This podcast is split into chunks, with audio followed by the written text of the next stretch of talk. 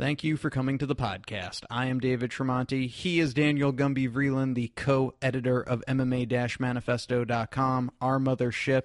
This is Top Turtle MMA Podcast episode 42, and it's brought to you by the one and only mouthguard with Crumple Zone technology. If you don't know what I'm talking about, I'll tell you what I'm talking about. I'm talking about Sisu. They have just released the next gen mouthguard, and Gumby, may I say, it is a pioneer of scientific ingenuity. It's made from non compressible thermopolymer, it's engineered to withstand even more impact, and still astonishingly thin at 1.6 millimeters. And it, if you didn't understand all those fancy science words, what you need to know is it is breathable and you can drink with it in and you can talk with it in. So head on over to sisuguard.com and get yourself the most comfortable mouth guard you can possibly get. Talk, breathe, drink. It's the Sisu Next Gen, the choice of the next generation.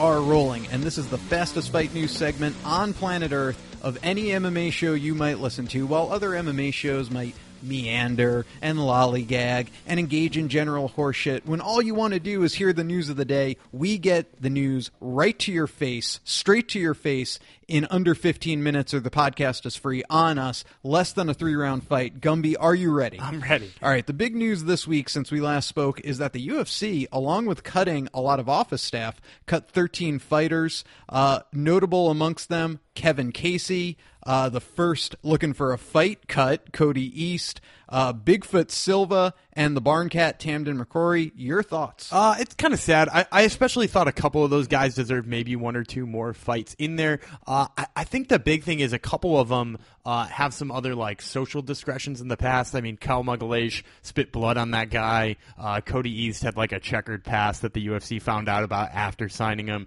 So I think that probably had something to do with some of them. But it's sad to see the Barn Cat go. Um, I mean, poor Bigfoot, but Bigfoot's on. He's lost six of seven. So, um, and I'm pretty sure all six knockouts. So it was time for him to go. It was time for a couple others to go.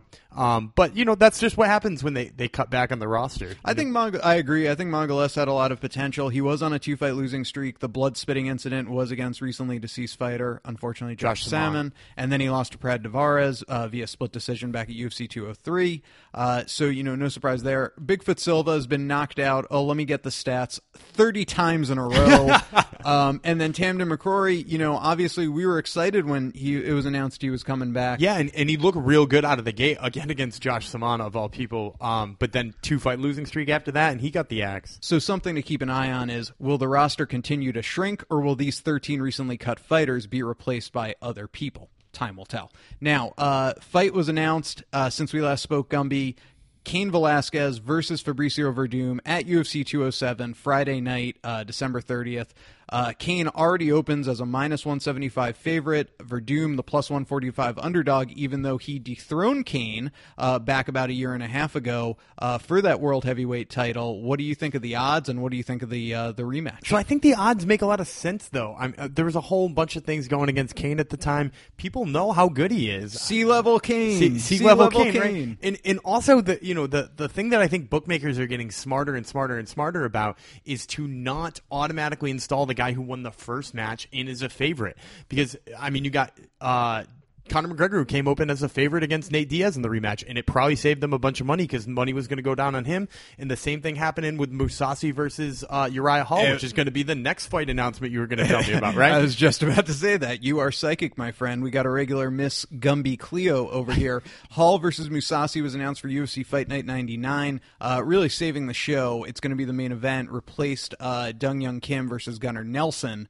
Uh, Gunnar Nelson, essentially a, uh, a hometown favorite because he trains out of SBG Ireland. Bottom line is, though, to your point, Gegard Mousasi opens up as the favorite, and a big favorite at that, minus 446. Uriah Hall, the plus 375 dog, even though Uriah Hall spin kicked Gegard Mousasi to hell last fall. Yeah, and you know what? I have no interest in betting on Uriah Hall in that one because he is so lackluster from time to time, and he was getting beat badly in that fight.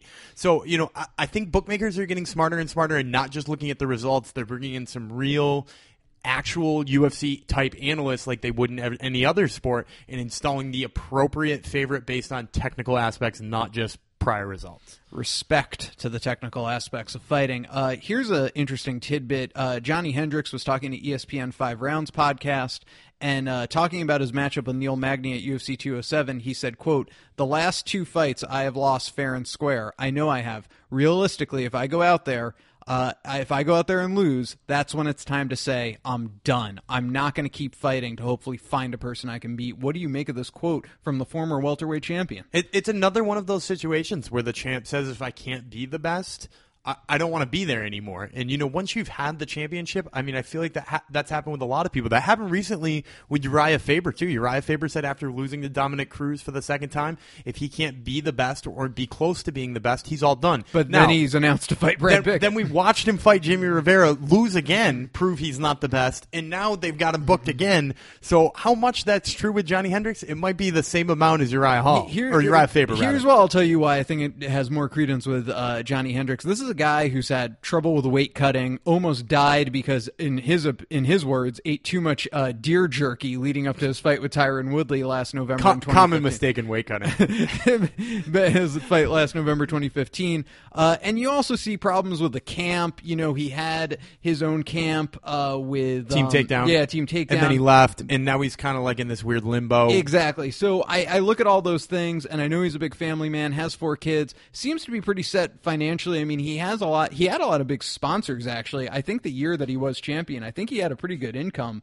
Um, so you know, I don't know. I, I could see him if he did lose to Magny, just saying "f this, I'm out of here." Yeah, I, I could see it too. But again, Faber also has all those kinds of things. He had Torque clothing line in his own gym and this and that, and still we're seeing him for a third time in the last fucking four months. I guess maybe I'm just inferring something here. I think Faber loves MMA. I don't know that Johnny Hendricks does. that, that's a better point too. Johnny Hendricks likes eating cheeseburgers and deer jerky. Um, all right, so we go from one fighter potentially on the downside of his career to a fighter very much on the upswing. I know he's a favorite of yours, Gumby. I'm talking about Doo Ho Choi, the Korean Superboy. Uh, he was talking to the South China Morning Post, which I know you subscribe to, Gumby. um, and he actually semi called out Conor McGregor. I, I don't want to say call out, but he said, "quote It's what everyone is talking about. It's what everyone wants to know. Talking about a fight versus him versus Conor. Quote: I want to be the UFC's first Asian world champion, and if that means I have to fight Conor McGregor, then that's what I'll have to do. He, of course, is 145 pounds. If Conor stays at 145 pounds, which let's face it, we don't think he will, but how awesome would that be? I, I would love it. I mean, I still think it's a tad premature to talk about Doo Ho Choi on the same level as Conor McGregor, but he is certainly a very promising prospect, and, and we'll see after he fights Cub Swanson right about where he lands. Well, food for thought on Doo Ho Choi. I mean, w- in the UFC, is he 2 and 0 or 3 and oh? I 0? believe he's three and zero Yeah, right now. he's Three and oh. zero. three and zero with three KOs. Conor was three and zero with only two KOs and one decision win over Max Holloway. So, so are we going to throw everybody with three straight KOs to start their career in the Conor McGregor basket? yes, this is the new UFC's marketing style. If you're a KO artist, you're going to get that push, baby.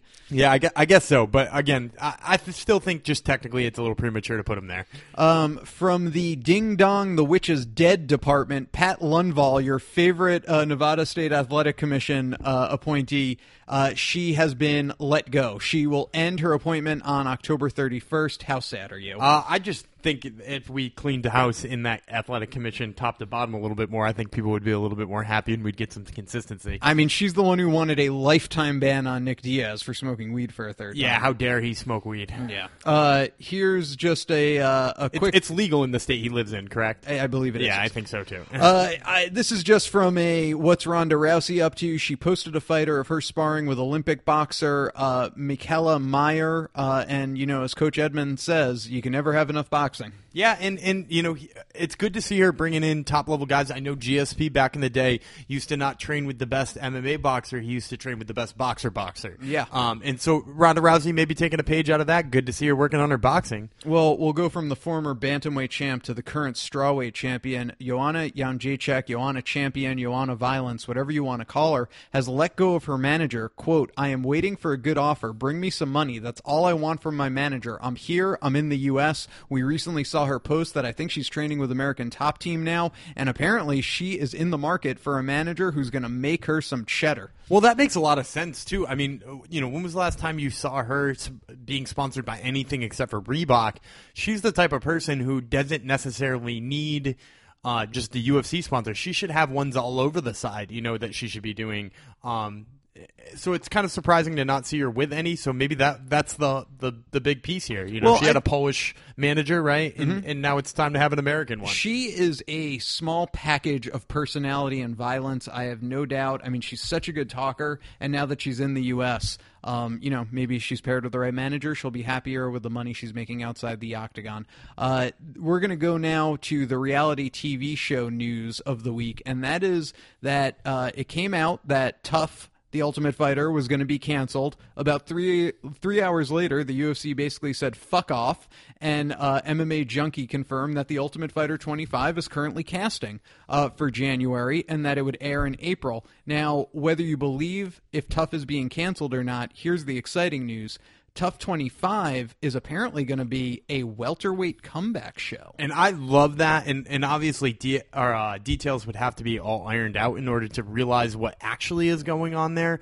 Um, but there are a lot of welterweights who've been let go in the past few years, either just after being on the Ultimate Fighter and not getting a shot in the UFC, or people who were in the UFC and maybe didn't get a fair enough shake that I would love to see coming Throw back. out a name or two. I would love to see Matt Secor back. He was on the the Carwin uh, Roy Nelson season.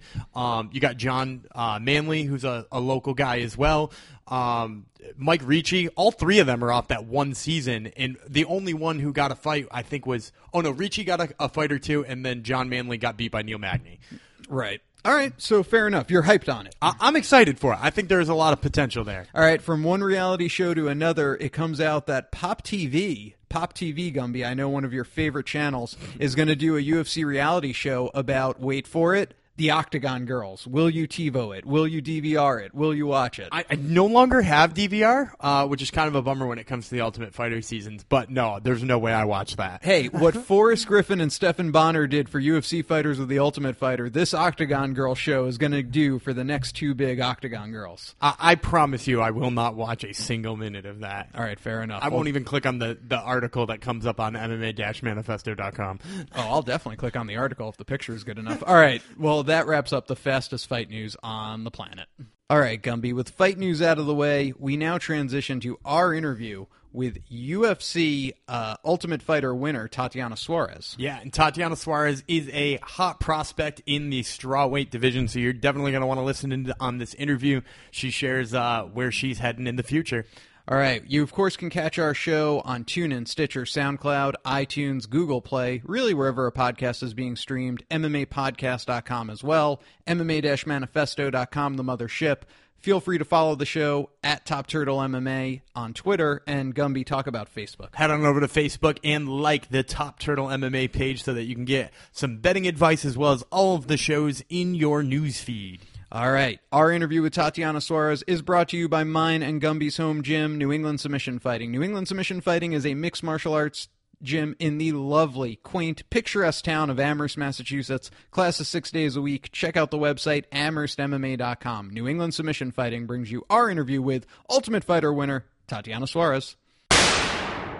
This is Daniel Gumby Vreeland here with my co-host Dave Tremonte, and we are talking with Ultimate Fighter winner Tatiana Suarez, who fights Juliana Lima on December 9th at Ultimate Fight Night Albany. Uh, Tatiana, what's your life been like since uh, since winning Tough? Do you feel like you have more confidence in the gym? Are people recognizing you more often? Uh, what's the big celebrity change? Um, yeah, I definitely um I feel like I definitely get recognized more than I used to, but that's that's that's common. Um and as for confidence, no, I don't feel like it like I don't feel like it gave me any confidence. I feel like I've always been a pretty confident person anyways and I knew that I would I knew I would do well on the show, so I, I felt confident going into there. So I think my confidence is pretty much the same. I think like the the better I get, you know, which is I feel like I improve every day. Um, that's when I I get my the most confidence from that. Makes total sense. And you, of course, were coached by Claudia Gadelha on the show. Um, have you stayed in contact with her or any of the other women from from that season? Yeah, um, I definitely stayed in contact with um, my team and um, and Claudia as well. So um, that's pretty cool. It's it's cool to have some friendships out like in the MMA world, you know. So, yeah, absolutely. yeah. And and Claudia is at the top of the division. Is there any weirdness in the fact that you're like training with and coached by somebody who who if you continue up the division is certainly a potential opponent? No, I didn't feel like it was it was too um I didn't feel like it was a conflict at all. Um I've you know, in wrestling I train I I trained people train with people that I was going to wrestle eventually anyway, so I'm used to that. Um so I don't think that's like something that that um that made me feel insecure or anything like that. I just you know, I just did my thing. I did what I had to do and you know, I got in and out of there and um, you know, I just I had fun, so it was cool. I'm glad you had fun. A lot of people uh, have different things to say about the Ultimate Fighter experience. Now, you were with uh, you were in the show for six weeks. Obviously, Claudia Gadelha and Joanna Jędrzejczyk were the two coaches. They got in a lot of heated exchange, as as we've seen before on the Ultimate Fighter. You were there in person. Scale of one to ten, how much do those two girls really hate each other? Probably a ten. wow. So that was legit. Yeah, yeah. I mean, we've never we were never told how to act or anything like that. The only thing that you know, obviously from promotion stuff, they made us, you know, walk in, walk out, stuff like that, but never like never was told what to say or what to do or how to act ever. So that's what's really cool about the show is because it's a hundred percent, you know, reality. So it's it's pretty cool. Yeah, that, cool. that, that's awesome to hear too, especially from you know uh, the fact that you had a, a, positive time there. Let's talk a little bit more about the Ultimate Fighter. You are the second ever women's strawweight winner, only the third women's winner of all time. Uh, is the historical value of that really significant to you, or is it just I got my name out there, I got in, I got out, and and that's the end of it? Yeah, that's that's kind of my attitude. You know, um, it's great to to you know make history. Of course, I think that's that's awesome, and um, you know, um, but you know that's my my my goal was to win the show, and if it was making history in the process, that's great as well. That's a that's a bonus, you know, for me. Absolutely. So let's talk a little bit about uh, your upcoming fight. So you're going up against Juliana Lima uh, in her UFC career. She's only lost to two people: uh, Joanna Jędrzejczyk, who's the champ, and Carla Esparza, who used to be the champ. Uh, give us the reason why you become the third person and the first non-champion to uh, to beat Juliana Lima. Um, I just think that I'm a better all-around fighter um, than her. I think you know I have a have a good game, and I just think that um, I'll definitely be victorious come December 9th. So. Well, and and many people probably don't know this, but you were a very serious wrestler before moving to MMA. You were an Olympic hopeful. Uh, you took bronze at uh, two world championships. Uh, mm-hmm. What would you say is the biggest takeaway from your wrestling career? How has that helped make the transition to MMA, which we've seen, you know, time and again, so many wrestlers end up being, uh, you know, top of the heap MMA stars. Yeah, um, I definitely think the the work ethic that comes from wrestling has definitely helped me in my MMA career. You know, my coaches never have to tell me to work hard. It's actually it's like actually the opposite. They're like, you need to relax, you know. so for me, it's never been about um, working hard. It's always been just trying to keep myself healthy during my camps, so that I can. Because um, I mean, fighting is a lot a lot different than wrestling. You have to do multiple disciplines, so um, you know you can get hurt a lot more. And wrestling, you don't you can't get you can't get kicked in the knee or you know what I mean. So you can. It's uh, just uh, or not the legal. face. Yeah, you can, but you'll get disqualified. but um yeah, so um that's definitely something I feel like I took away from wrestling was the work ethic and I've been doing it since I was really young. So it's it's really something that's part of me and it's it's something that you know, it's challenging for me to to listen to my body. Sometimes I'm like, oh no, the more sore I feel, I think I have to go harder. well, we've so seen it. Like, no. We've seen it time and again on the men's side of things. You know, wrestling, they always say, is the best base for MMA. And then obviously we've had Sara McMann, who is a female Olympic wrestler, have some success in the UFC. And now mm-hmm. someone such as yourself, Carla Esparza. It's kind of cool to see mm-hmm. it on mm-hmm. the women's side now, too. Yeah, definitely. Um, I definitely think it's a great base. Um, it's I feel like it's extremely hard to to show somebody how to wrestle um, for for most people. You know, it's it's it's a little different than most disciplines. Um, it's just you have like I will always know, you know, when I'm in trouble in certain situations. Not everybody's going to know those situations as well as I do. So I think that's where I can I can have a good advantage. You know, body awareness is something it's really hard to teach. You know, absolutely. So. so kind of an offbeat question, I guess. You know, the women's strawweight division is so new. You know, we're going on 24 months of even having a women's strawweight division at the U- in the UFC, and then female wrestling. You know, that's relatively new too. You know, you go back two, three decades females weren't allowed to wrestle in, in, high school on high school teams for the most part or in college. So I wonder for someone such as you, like who do you maybe model your career after? Is there anyone you automatically look up to? You know, women's MMA is still such a young sport, but I, I guess is it is the automatic answer just I want to be like Ronda Rousey, or or is there someone on the male side maybe you try to fashion your career after? Um, I don't know. I mean, I have people that I really like to watch I wouldn't say that like I I strive to be like them. You know, I'm kind of mm-hmm. I've always been a pretty independent person, so I'm like I want to be like you know I just want to be the better, the greatest version of myself. Um, but you know, I definitely look at certain fighters and I'm like, yeah, he's great, or you know what I mean. It's usually it's usually you know guys.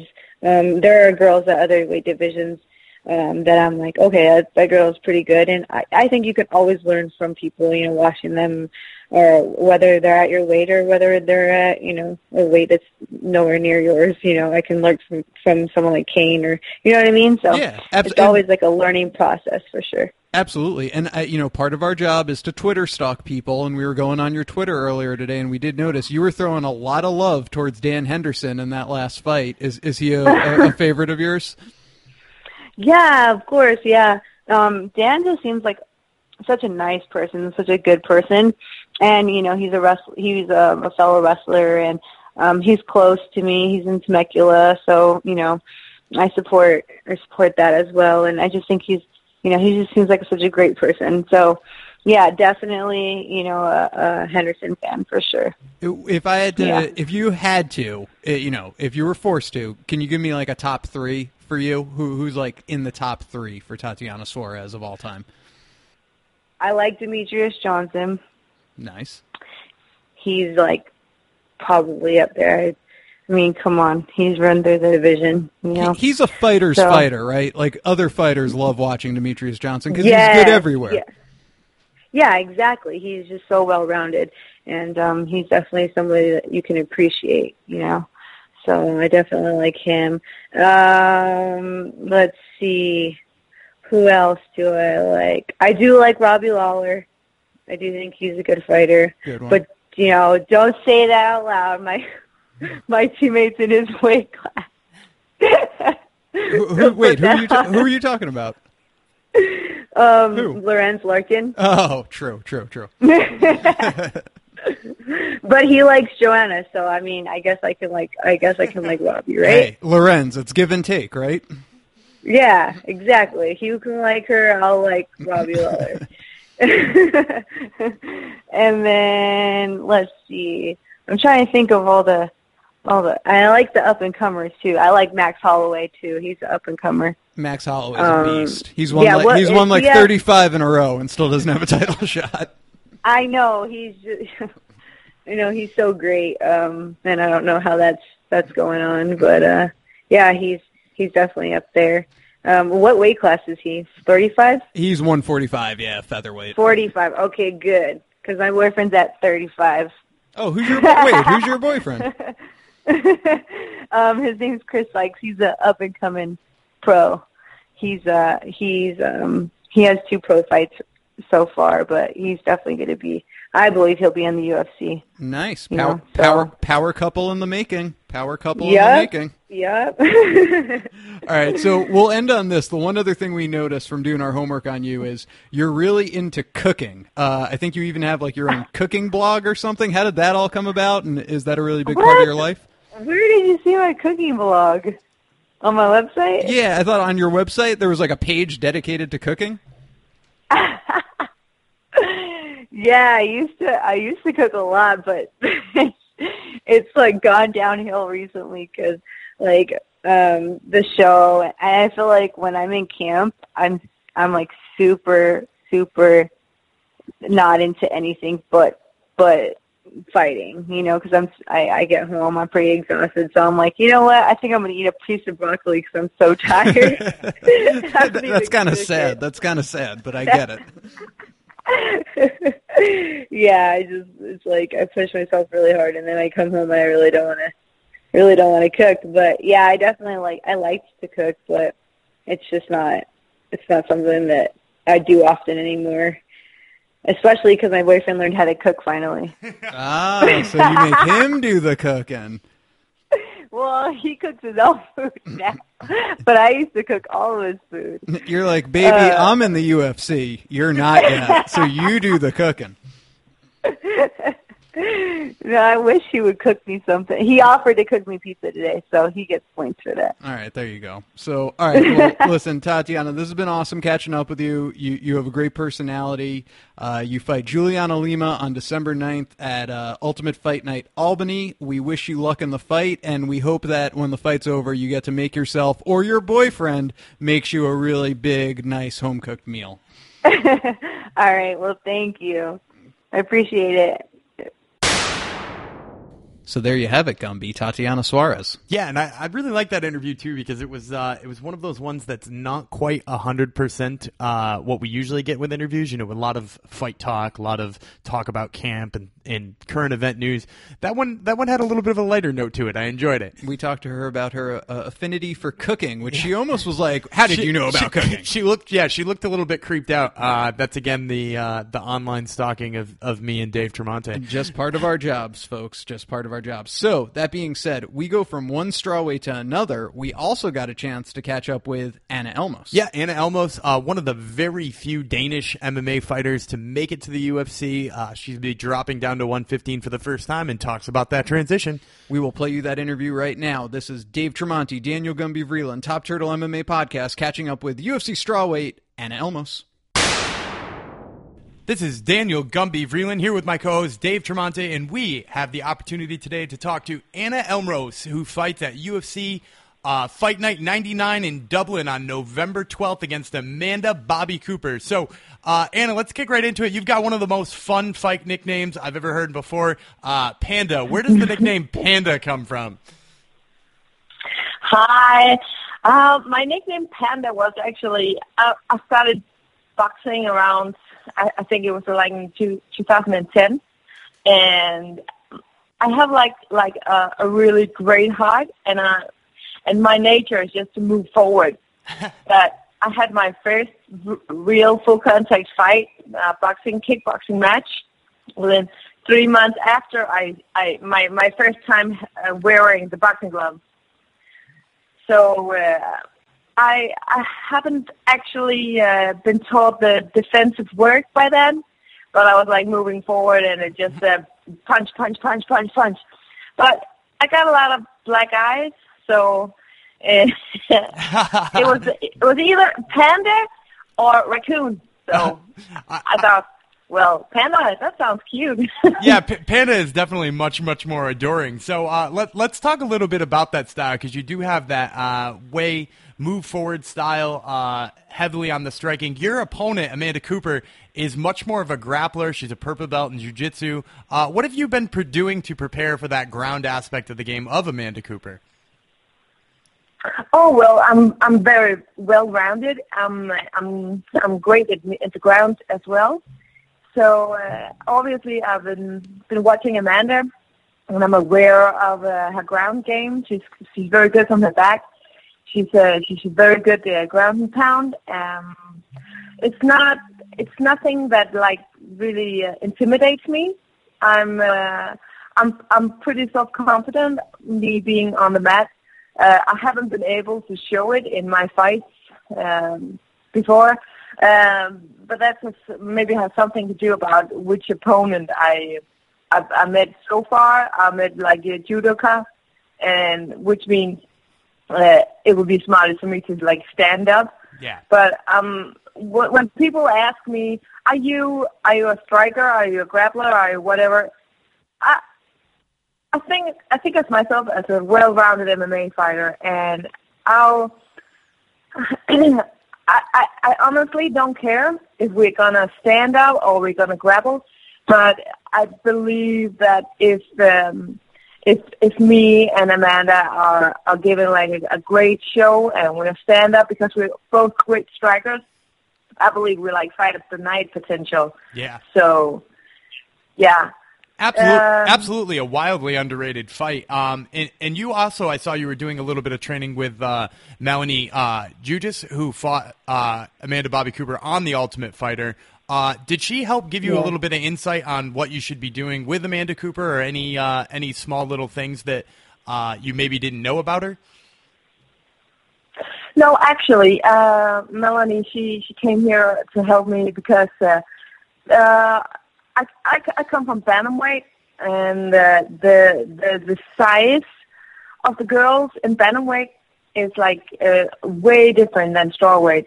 The the distance is different. Uh, I have never met a girl at my own size before. Uh, Amanda is the first time I'm gonna meet somebody well, I'm actually having a reach advantage. A little, a small one, I know, but my reach is like uh, 65, and my last opponent, Germaine de Randamie, her reach was like 71. Yeah. Yeah, So- Germaine, Jermaine Durandamine is definitely uh, on the other side of that, that scale for sure. Exactly. But I've been, I, I met more people, um, um, I met more opponents um, like J- Germaine than Amanda. So I'm not used to to the the, the reach advantage, and I'm, I'm it's it's it's I have to adjust my my striking a bit because because I'm I'm normally the smaller fighter, uh, but I am not anymore, and and that's what uh, Mel- Mellony she came to because you have the size and she has the uh, the skill set to uh, to to spar with me. So uh, so you know that I can I can I can gain from uh, her experience and and her timing as well. So uh, that's but but we haven't we haven't like uh, she's not like uh, coming with some insiders about Amanda because I don't really think that she she has that much much insight from her because the fight was like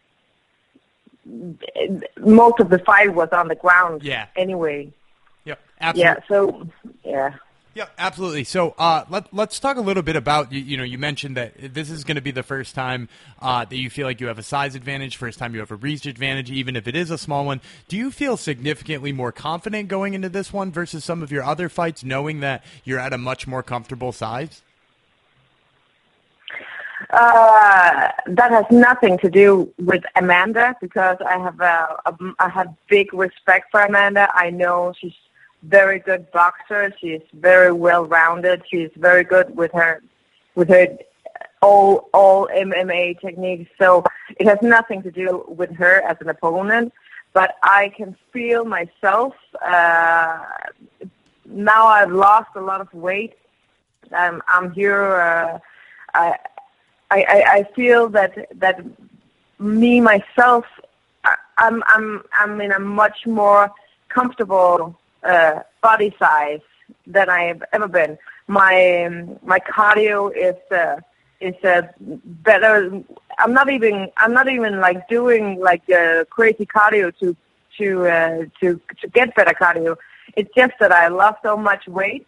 My cardio got better just by itself because now I don't have that much uh, uh, extra kilos to to to to carry around. My uh, I, I I can move a lot more uh, fluent. I I just feel better in my body. Uh, it's it's everything is just easier for me to to move. Obviously, I I should n- have never been uh, fighting in bantamweight because of my size. I'm I've been I've always been a little like chubby, and I um, and so far it was it was okay. I could fight because uh, I, I never met uh, uh, people like Germaine, Yeah. and at that level, I'm just too small, and I I knew it already. so I just. Uh, but but now when I'm when I'm here, I'm like, ah, damn it, I should have been moving to to at least flyweight way before, because I just feel better in my body. Yeah, definitely. but yeah. So that makes a lot Yeah. of sense. Um, so, uh, question just about, uh, you know, you're obviously from Denmark. Uh, not a whole lot of uh, Danish MMA fighters in the UFC. Uh, I know Christian Colombo is uh, a heavyweight who just recently made it into the UFC. Uh, what is the MMA scene like in Denmark? Uh, are, are we seeing like a, a quick boom? Seeing as you know you two were both recently signed, is it big on the local scene? Do people know who you are? Yeah, I uh, I'm I'm like I'm I'm pretty I'm pretty selfish uh, about this uh, this sport thing I've, I've going on because I'm not really into all the other people. I, I haven't seen uh, the the Joachim's fight. I I actually I I don't care. I'm not a fan. I I'm a an artist, and and my job is to train every day and eat correct and sleep and do my job. And my job is to fight. So I um I don't I don't follow all the other fighters unless it's fighters that I I potentially can can meet in a fight. But uh, the there's um I think that the, the attention about MMA in Denmark is growing day by day. People are getting to know us because the the the mainstream media in Denmark is has, they they wanna they wanna talk to us now. Uh, I've I've been uh, talking to a lot of mainstream media in Denmark, and and and that's a new thing. I haven't seen that before. Um, some oh, I know also the other fighters been uh, talking to the mainstream media, and that's very awesome. And and small uh, specific MMA media in Denmark is popping up and making success, uh, and and hopefully, uh, if I can do my job and and fight and make it extraordinary and win my fights and get more fights and and do a good show at the international scene, uh, eventually the, the the Danish media wants to to uh, to get us a more attention, and eventually, when the Danish media is getting us attention, then a lot of uh, people will start training MMA, and when they start training MMA, they want to start fighting, and then we get more fighters and more fighters, and, and it's going to grow, but it's but it's a it's a long term. Uh, it's it's not something that's going to happen in in just one day. So we just have to be patient and yeah, the only thing I can do about it is just to, to do my job and, and, and, and give a good show, and, give a good fight. And we certainly look forward to that good show, which will be Ultimate Fight Night 99 in Dublin, Ireland in November against Amanda Bobby Cooper. Uh, Anna, we want to thank you again for the time. We really, really appreciate it, and good luck in the fight. Anytime, anytime. It's Been my pleasure. So there you have it, Gumby. Anna Elmose. Yep, Anna Elmose, she's talking about how uh, Danish MMA is on the rise, so maybe we're going to see a couple more uh, Danish MMA fighters in the UFC before you know it. Does that make you excited as a Danish person? Uh, I'm a Dutch person. so God that- damn it. There's the first mistake. Uh, but yeah, no, I I love the uh, the small market MMA out of Europe. You know, I you know people like Tarec Saffiedine from Belgium. Uh, you know, there are a few Dutch MMA fighters in the UFC. I, I like seeing the Scandinavian area get into it too. So any uh, any of that area getting into the MMA world is is always cool with me. All right. Well, this wraps up a jam packed show for us. We had Anna Elmose, we had Tatiana Suarez, we had your fastest fight news on planet Earth. We will be back next week as we head into the last week of the UFC drought. I, I'm so ready for this to be over. It's painful. and then we will go into just a crazy time around the holidays. We'll have nine fight cards in eight weeks with a doubleheader on some random Saturday. You'll have UFC's debut at MSG. You'll have Ronda Rousey's return. You'll have Conor going for his second title. I, I can't even take it. And you know what? I still hold out hope that Santa's going to come through at the midnight hour and deliver GSP to the Toronto card. Yeah, I hope so too. But but I'm slowly losing hope. I am David Tremonti. He is Daniel Gumby Vreeland. This was Top Turtle MMA Podcast. Thank you so much for listening.